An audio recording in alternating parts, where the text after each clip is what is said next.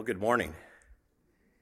I'm hoping that uh, this morning, that as we finish up our summer in the Psalms, that uh, you'll be blessed through what you uh, hear this morning from God's Word. Um, and um, just want to ask you to take your Bibles out right now and turn to Psalm 75. In just a moment, Rebecca is going to come up here and read for us uh, Psalm 75. Um, we have uh, tackled a number of different uh, passages this summer. And um, I can tell you this that uh, as we look at this psalm this morning, um, I think that uh, you'll find that God will use it to speak to us uh, in a new and refreshing way. Uh, and just this morning itself has been refreshing because it moves right along with uh, what we'll be talking about this morning, what I'll be sharing with you this morning. So if you'll please stand, and Rebecca, if you'll come up and read for us.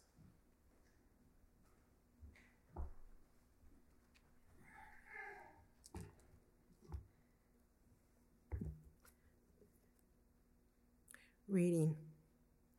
We give thanks to you, O God. We give thanks, for your name is near. We, reca- we recount your wondrous deeds. At the set time that I appoint, I will judge with equity. When the earth totters and all its inhabitants, it is I who keep steady its pillars. I say to the boastful, Do not boast, and to the wicked, Do not lift up your horn. Do not lift up your horn on high, or speak with haughty neck. For not from the west or from the east, and not from the wilderness comes lifting up, but it is God who executes judgment, putting down one and lifting up another. For in the hand of the Lord there is a cup with foaming wine, well mixed, and he pours out from it, and all the wicked of the earth shall drain it down to it to the dregs. But I will declare it forever. I will sing praises to the God of Jacob. All the horns of the wicked I will cast off, but the horns of the righteous shall be lifted up. Let's pray. Our gracious Father, we come before you this morning after having read this passage and opened this morning with uh, hearts of praise and thanksgiving, uh, asking that you would continue to show yourself as holy, as a God that is steadfast in all that he does. We're thankful for the fact that as we open your word, that uh, we see consistently that uh, you are a faithful God to his people. And that as you have claimed us and made us part of your kingdom, Lord, that we have a faithful God to call upon. Lord, uh, would you allow for me to be able to uh, be a faithful mouthpiece to your word today? I pray that the words that come from my mouth would be edifying and building up for uh, all that hear. And we ask for your presence, uh, your Holy Spirit to be working in each one of us. In Jesus' name we pray. Amen. You may be seated.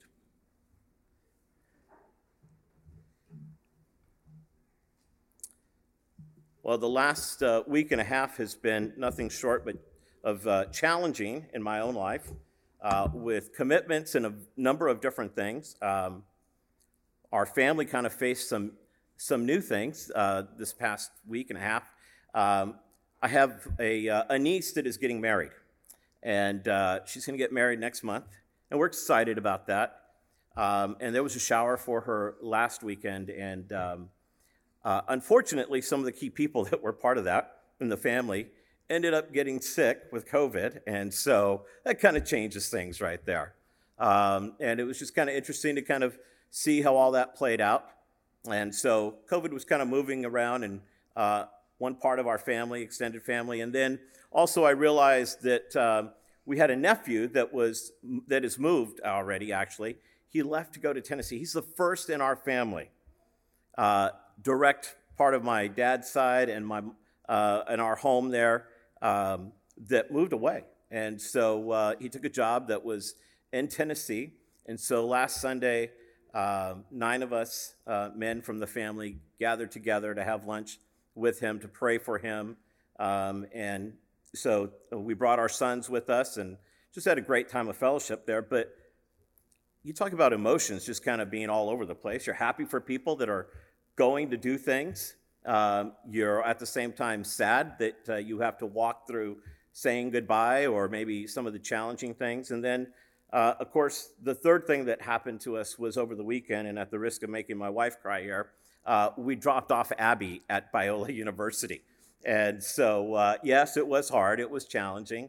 Uh, this is the third time that we've punished ourselves that way. Um, and we have one more child. Josh, you may have to do homeschool college. I don't know. We'll see. Um, but it's, uh, you know, it's just kind of interesting. Emotions kind of go up and down, don't they, in life? And we face that all the time. And one of the things that I think about with all of this is that, um, you know, life is filled with these events and circumstances uh, that evoke emotions within us. And it's easy for us to remember and commemorate the joyful events.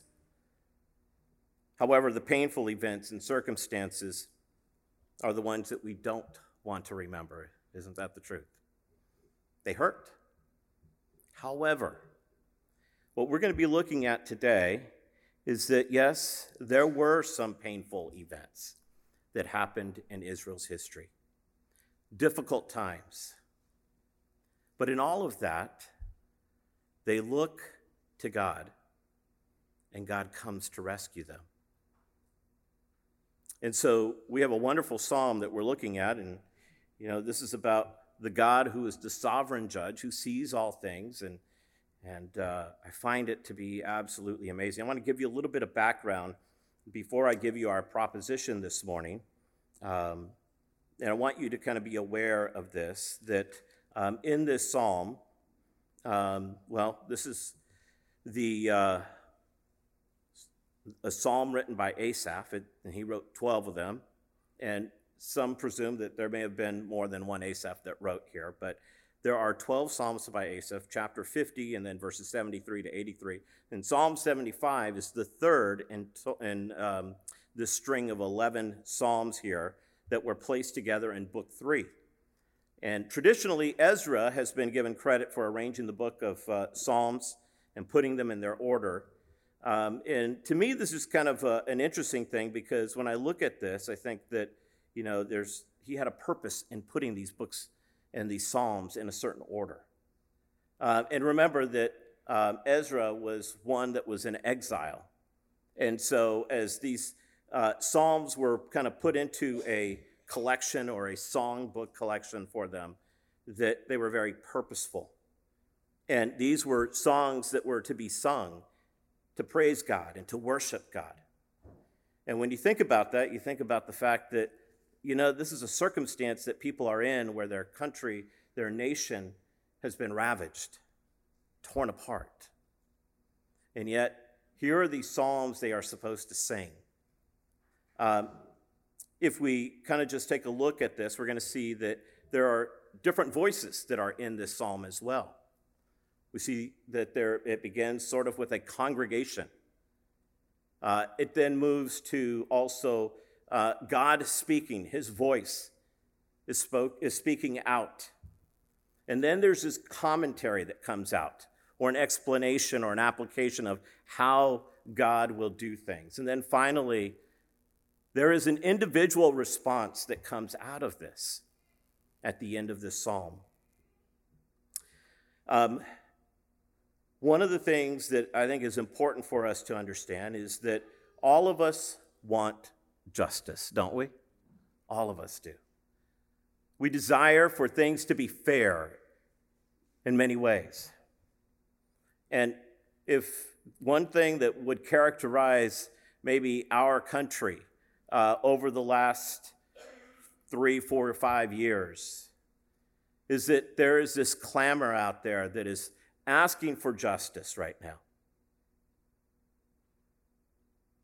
And as people are clamoring for a form of justice, it is very, very challenging for the believer to think about where does justice come from?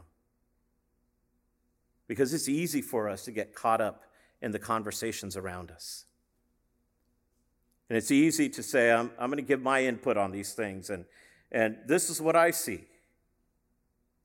But I think that today we are looking at a psalm that is reminding us that God is sovereign all, over all that happens in this world because it belongs to Him. And it's a wonderful psalm of thanksgiving that was sung by this congregation uh, in its day. So, with that, the proposition that I have for you today is that the Lord our God is the sovereign king of this world. And he executes judgment over all its inhabitants. And, and I want to stress the fact that we're going to see that, that God doesn't need anybody's help, He does it all by Himself. All He asks is that you would look to Him, that you would honor Him. But He says, I am the sovereign God. I am the one who determines what is right, what is wrong. I am the one who will execute justice over all the inhabitants of this world. There is no one that will escape that. Let's begin by taking a look at the first verse from Psalm 75 there. And this section is about God's nearness. God's nearness is to be praised. And you'll notice that the psalmist begins with a declaration of thanks to God. He does not say it once, but he says it twice. And the congregation was to sing, We give you thanks, O God, we give you thanks, for your name is near. And the repetition of the words is really a, a point of emphasis here. The first time thanks is given, it's given to Elohim, to God. And the Hebrew name for God, this is the Hebrew name that is commonly used in the Old Testament. And, and really, this name for God means strong one. The second thanks offered ends with a reason. And that reason is because God is near. Now, the strong one, their God, was the one Israel called on to save them over and over again, okay? So when you see that name there, when it says God, Elohim, which means the strong one, this is the one they cried out to whenever they needed help. It's the name that is most commonly used in the Old Testament. And so they would say, Strong one, the strong God, save us. And then in that second phrase there, as it says, that we recount your wondrous deeds. And so let's just kind of think for a moment, think back a little bit. What they may have been thinking about when the psalmist wrote this is that, you know, how many times did God save them? Let's start with Abraham just for a moment and think about that. Abraham. God calls him and says, I want you to move from where you're at, and I want you to move to a new land. Now, it's a very dangerous thing to do that in those days, to move far away to a land where nobody knows him, and here he comes, sort of with a small army of people. He has servants, he has, he has uh, his wife, who is beautiful, and of course, as he moves through there, he has to be careful about what might happen to him. And in fact, in some of the more difficult circumstances that he goes into, he's afraid for his own life, right? And Abraham says, that his wife is his sister, which is the half truth. But nonetheless, he is scared and he fears for his own life. And so, one of the things that happens is that, of course, you can imagine that he's probably saying, God, oh strong one, help me, save me here. And of course, the same thing happens even with Isaac. He does the same thing. And one of the interesting things about this is that God simply intervenes, He moves in. And He brings things to happen where Sarah is at, and, you know, all of a sudden it's like wait a second, this is, this is this guy's wife. And these kings, these leaders, are like, hey, why didn't you just tell us? We didn't, you know, at one point, God intervenes and speaks to one of the kings and says, You're as good as a dead person. We see also that Jacob walks through similar circumstances.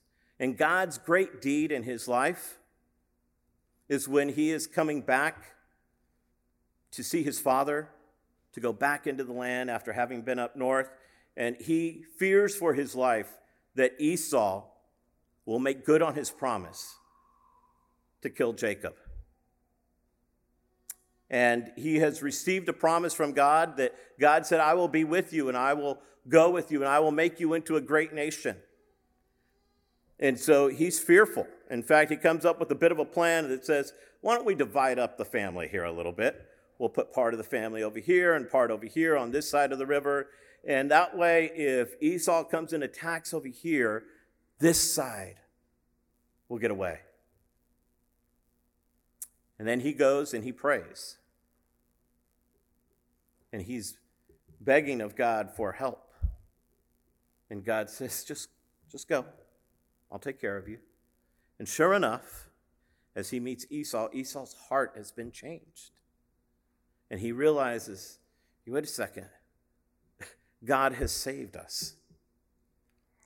And we can talk about all the other things that God did to save his people, and the people of Israel knew their history.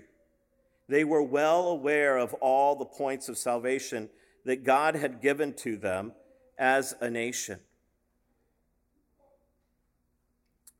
I think it's also important for us to remember this that probably the most improbable time in which you would think God would not intervene to help is one that is mentioned in 2 Chronicles 33, verses 9 through 16. And Manasseh is the king of Judah.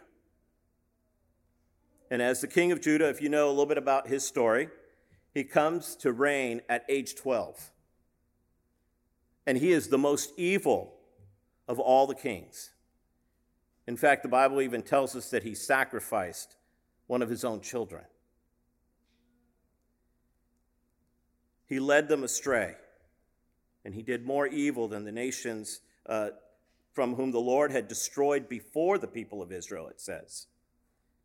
And here's what it says in that passage that the Lord spoke to Manasseh and to his people, but they paid no attention. Therefore, the Lord brought upon the commanders of the army of the king of Assyria, who captured Manasseh with hooks and bound him with chains of bronze and brought him to Babylon.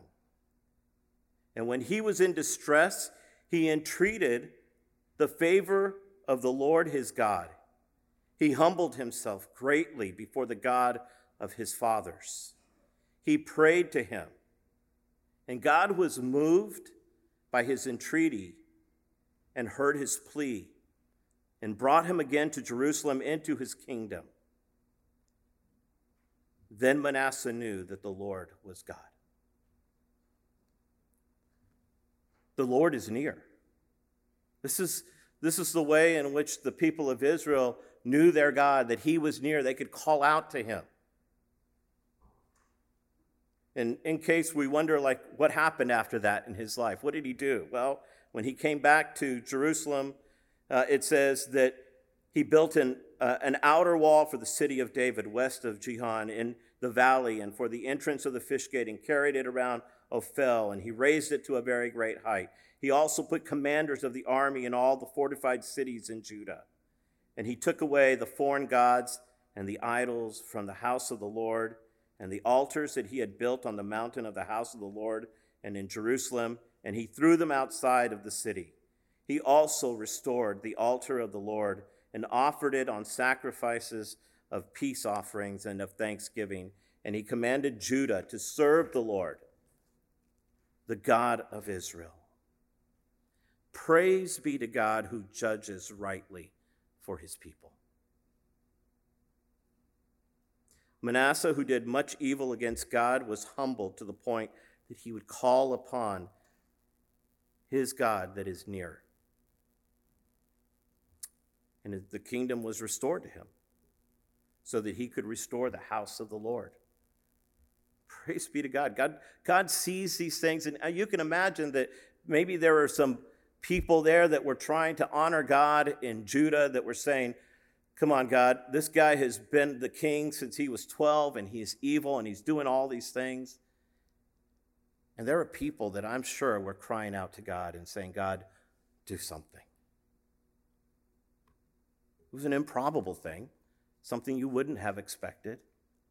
And yet, God was near to his people. And there are many other countless stories where God comes in when kings are fretting and they're, they feel like they're going to be defeated, and God walks into the camp and delivers them. The name of God ought to be near to us. I try to remind my own family of the times that we called on God, how He saved us. I often try to tell my kids about the story about my grandparents and how they became the first believers in our family. I want them to know that God is near. I tell them about my own parents and how, when I was growing up, how God was near to us and how He took care of us. When there were moments where it seemed like everything seemed to be difficult and challenging in life, we called out to God and He provided. You know, I know that today that some of you may be saying, well, you know what? I, I'm the first believer in my family. I would like to urge you to begin to write that story, to write it down, to remember it, to share it with others.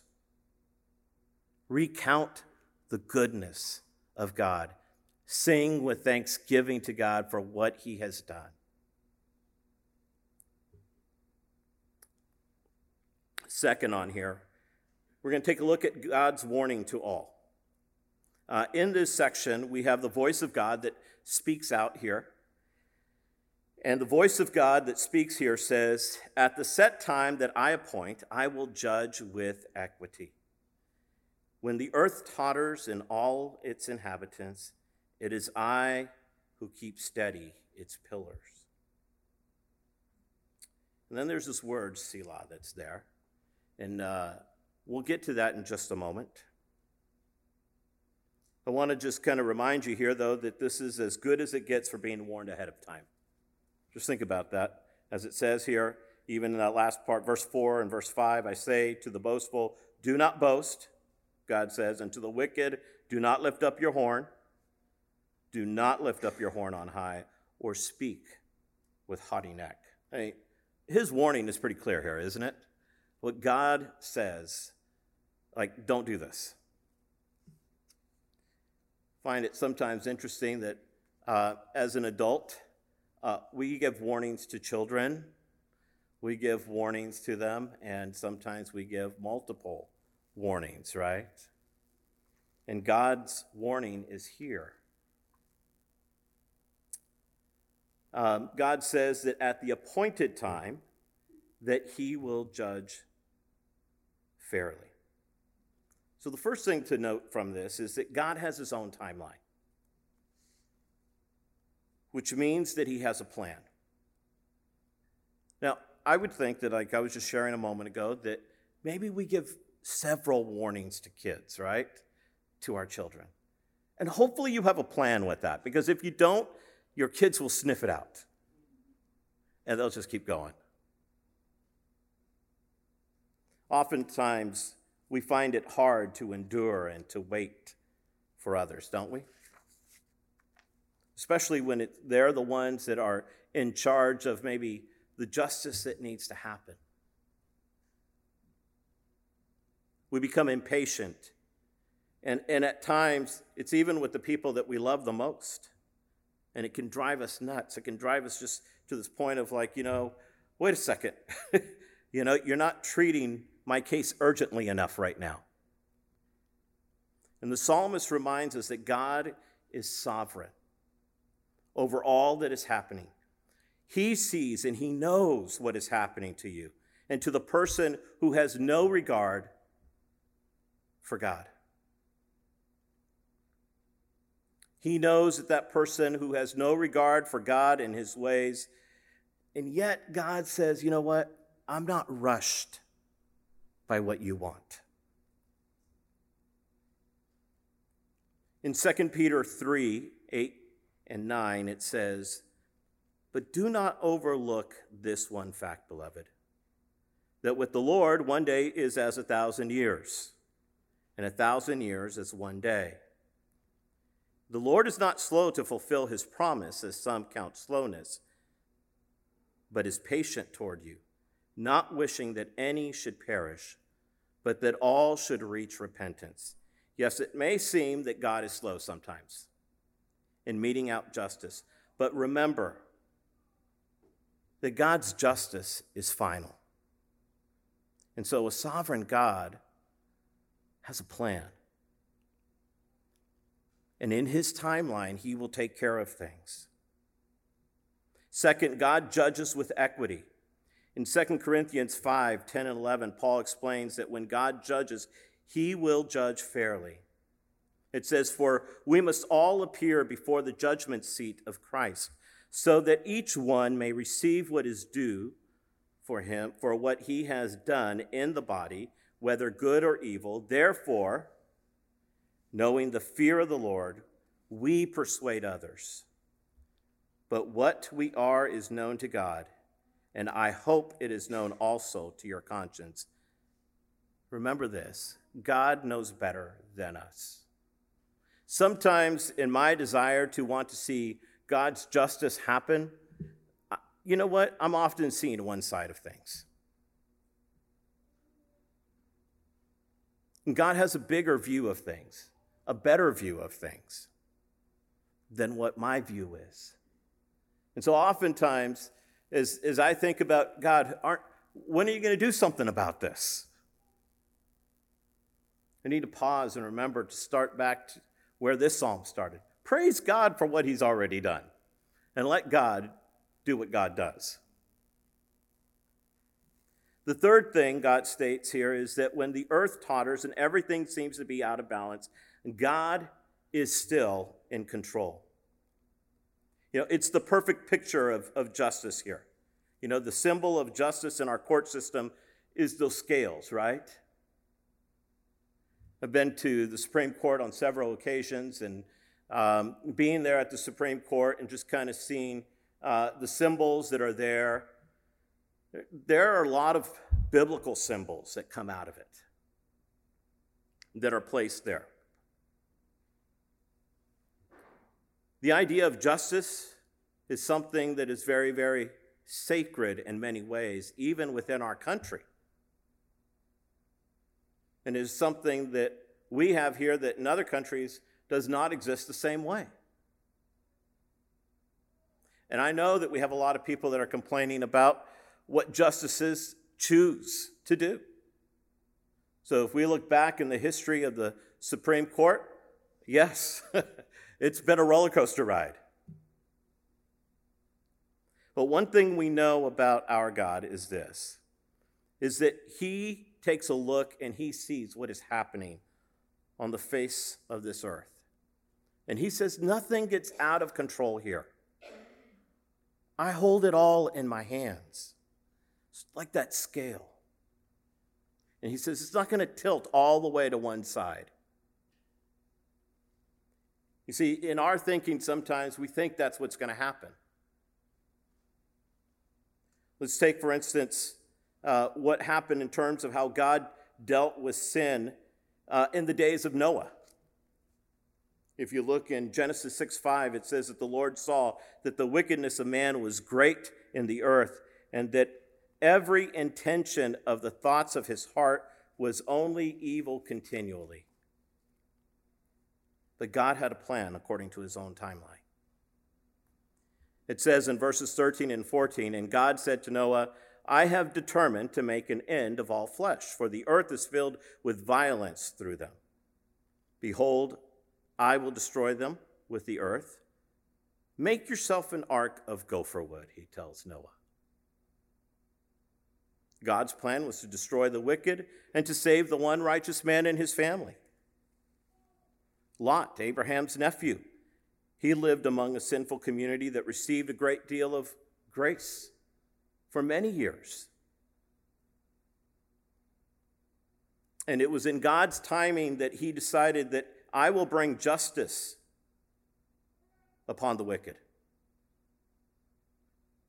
And so, as God wanted it to happen, remember that, you know what, this is Lot and his family were living there, and there was, they were even perplexed about it, as it says. And finally, God does this thing where he rescues Lot and his family, but he destroys the cities of Sodom and Gomorrah.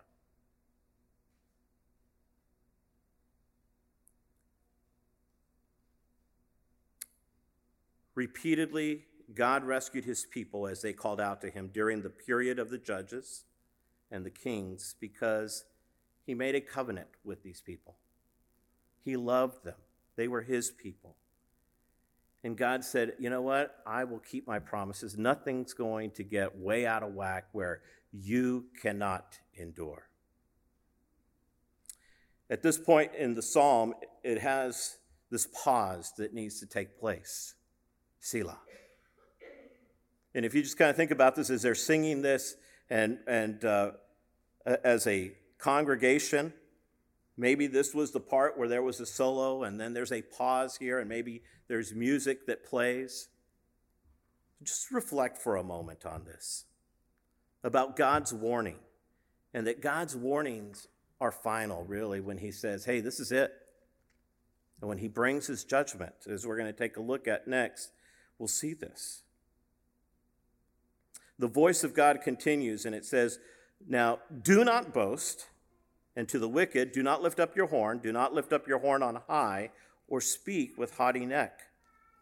Uh, the language in these verses speaks about pride. I think that's probably pretty evident. God is telling the wicked, back down. Don't think of yourself as high and mighty. A horn in those days was a symbol of strength and might.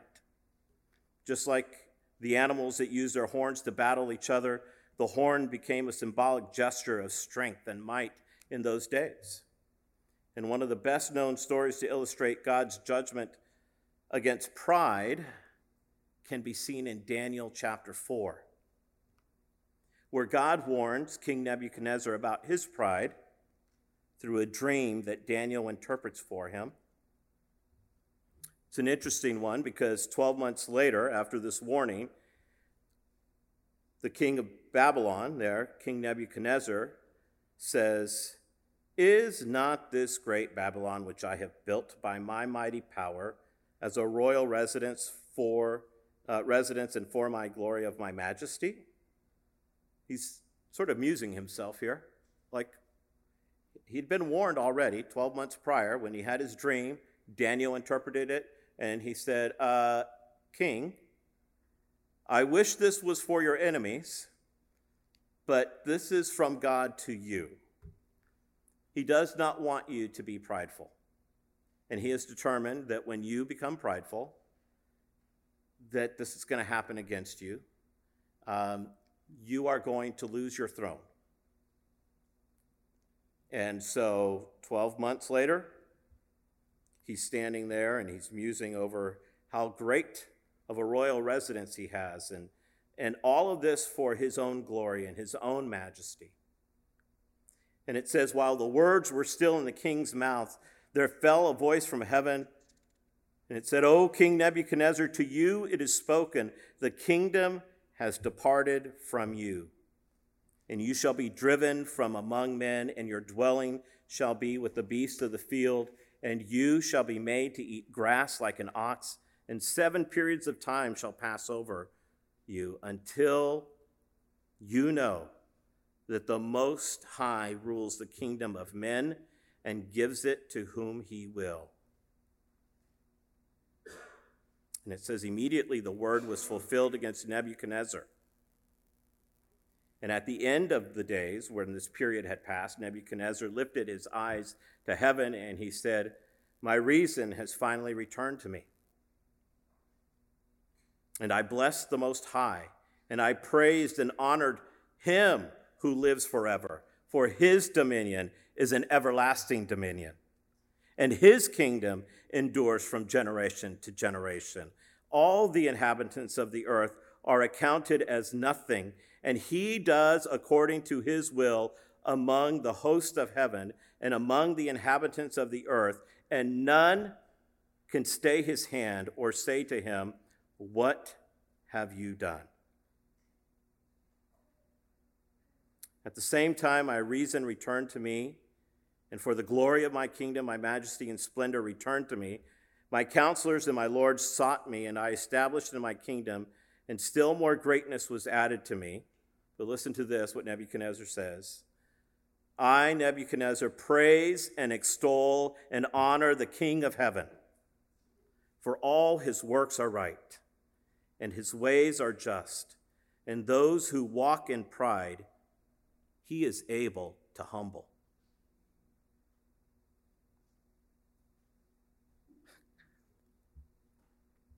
Jeremiah 9 23 to 24. It's another warning of the same things that God will judge. It says, Let not the wise man boast in his wisdom, let not the mighty man boast in his might, let not the rich man boast in his riches, but let him who boasts boast in this, that he understands and he knows me, that I am the Lord who practices steadfast love, justice, and righteousness in the earth. For it is in these things that I delight, declares the Lord. And God is firmly against pride. It's one of the sins here that we see that God speaks about it over and over again in the Old Testament and in the New Testament. And he warns us about it. And it's clear that the wicked, those who do evil, are very prideful. They walk around as if I'm untouchable. But as we see with King Nebuchadnezzar, whom God had given him, like, hey, yes, you're going to be used as my instrument to punish my people, to spank them. But don't get ahead of yourself here. I'm the God who put you here. So, first, we notice that God's nearness is to be praised. And second, we have noted that God is the judge who rules with righteousness. And next, we see God's judgment of the wicked in verses 6 through 8 here. It says, For not from the east or from the west, and not from the wilderness comes lifting up. But it is God who executes judgment, putting down one and lifting up another. For in the hand of the Lord there is a cup with foaming wine, well mixed. And he pours out from it, and all the wicked of the earth shall drain it down to the dregs.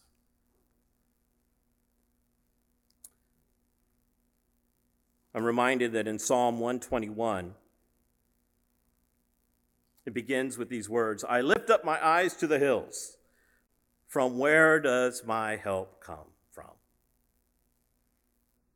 Don't look there. It goes on to say, My help comes from the Lord, who made heaven and earth. Our help or exaltation as redeemed and righteous people comes only from God. You can see that in those words that it says there not from the east or from the west or not from the wilderness comes lifting up. God is the one who will do that. Beware, the temptation in this world is to think that someone will see our plight, our afflictions, and simply make all the wrongs or injustices right for us. It's easy for us to look to people for that and not to God. God is the one who executes judgment, which means that he is not only judge, but he also enforces his own rulings. In our courts, the judge rules but then you know what he does? He turns over the guilty one to the bailiff, right? Or he turns them over to the system responsible for enforcing the ruling.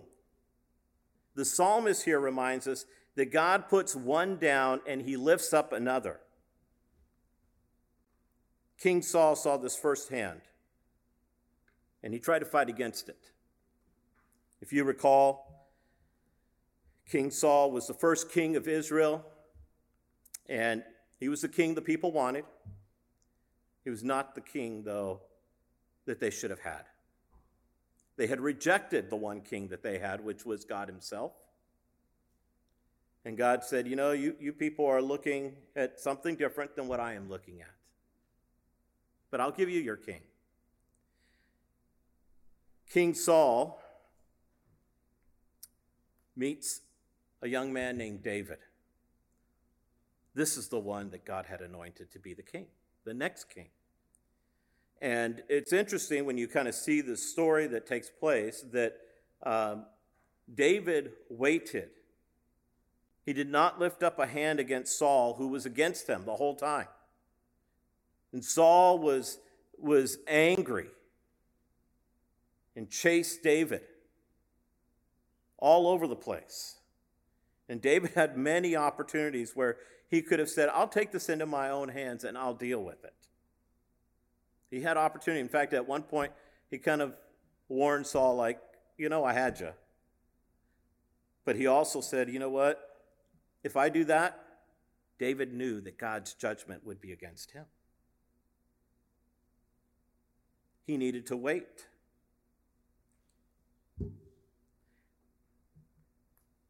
In God's execution of judgment, the Bible tells us that Saul fell on his sword rather than dying at the hands of the Philistines when they went to war, and that Saul's heirs also died at the hands of their enemies.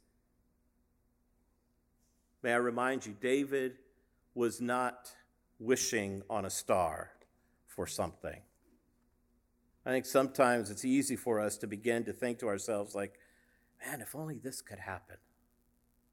But we're reminded here that exaltation comes from God.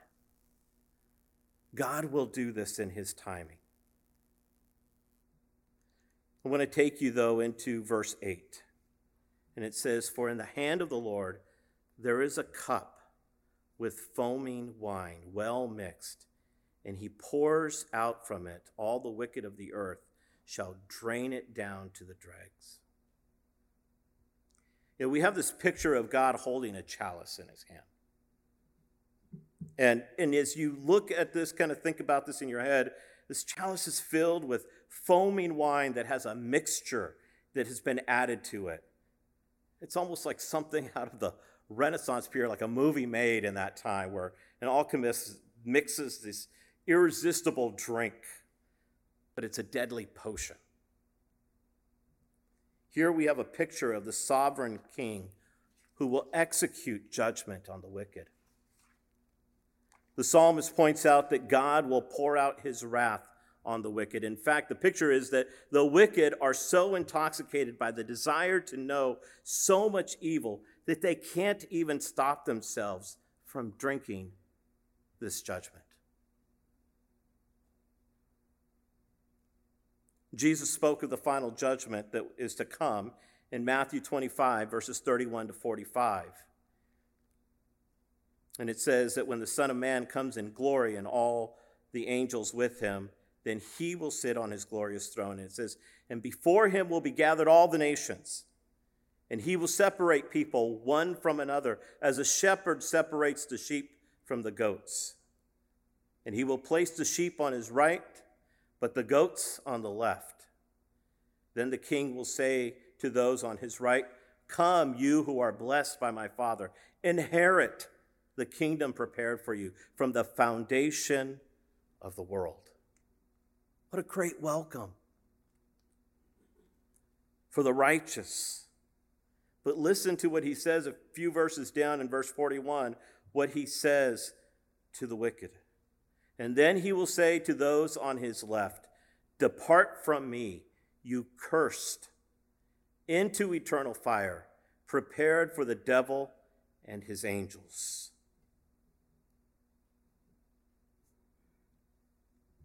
And then they will say, Lord, When did we see you hungry or thirsty or a stranger or naked or sick or in prison and did not minister to you?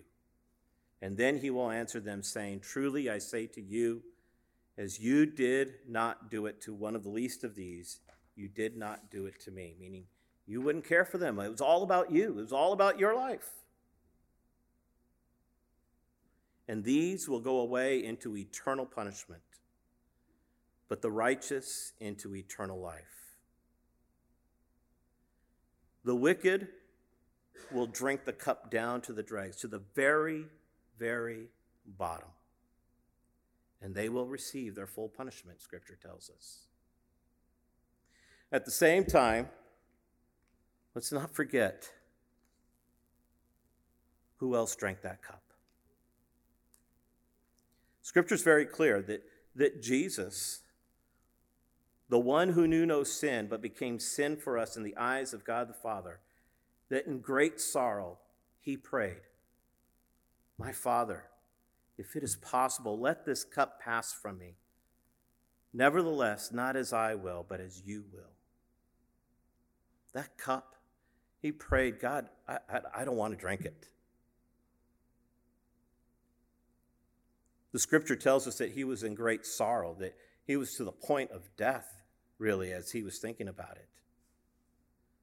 This is, this is not to be taken lightly, this, this cup that is in the hand of the judge.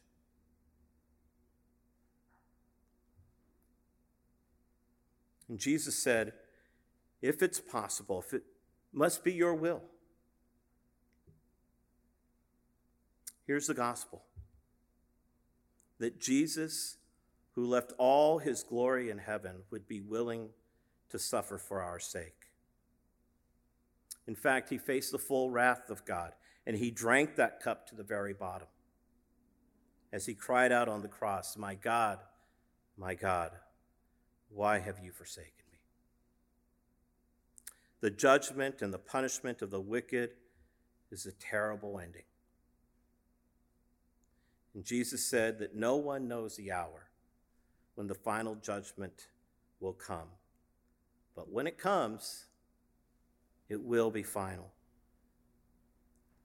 Praise God that Jesus drank that cup for us.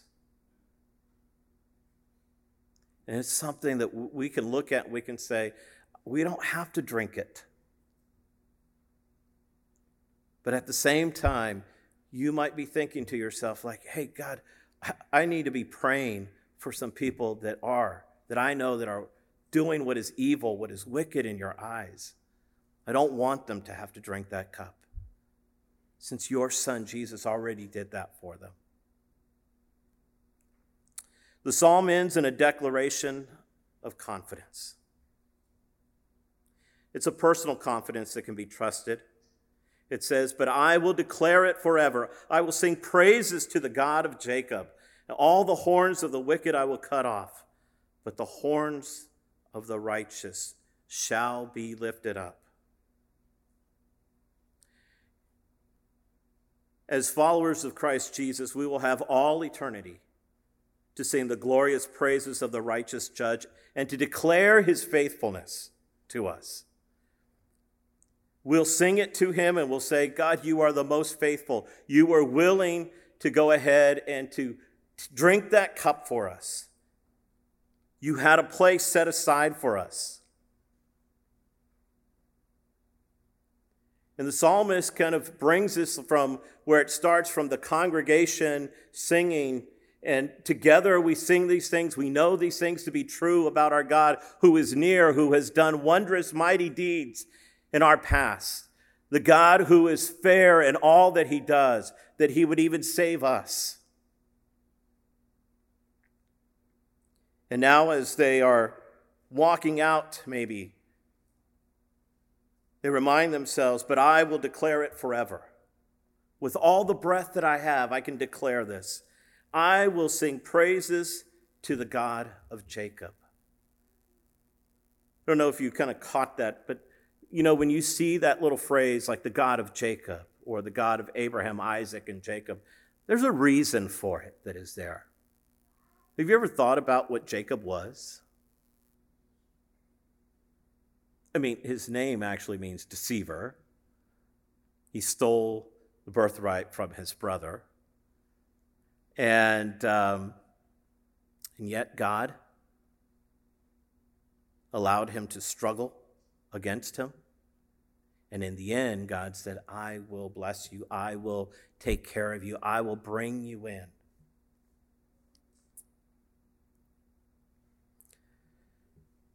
I think sometimes of the fact that God could have brought his justice against Jacob.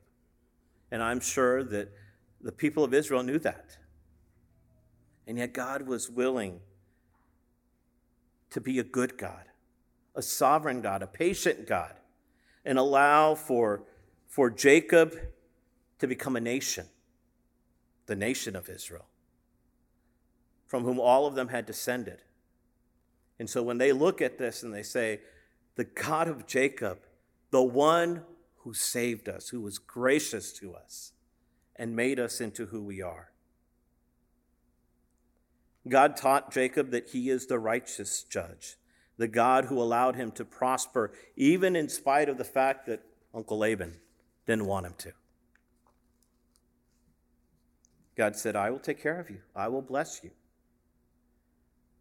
And for Jacob, because he trusted God, it was counted as righteousness as he submitted to God and then was made into a great nation. I want to conclude by just reminding you of a couple things. The first one is this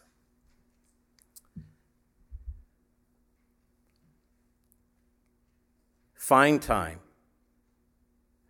to thank God for things of real substance in your life.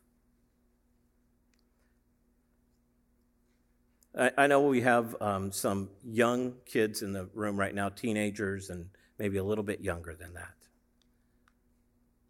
Um, thank you, God, for everything, right? Sometimes. Thank you for this. Help us to have a good day in our prayers sometimes. Kids, I want to urge you to do something. I want you to listen to the stories that your parents tell you about how God has been good to your family, how He has been faithful. Parents, share it with your kids. Find time during the week to put aside everything else and just praise God. Second, I want to remind you of this that as much as we want justice, Pray for patience, for the ability to endure. Because what we don't know is what God is doing in the other person's life or in those people that are doing what is evil and wicked. Little do we know how God will use the suffering that we are walking through. But remember that just as He will deliver you, God has other people that He wants to deliver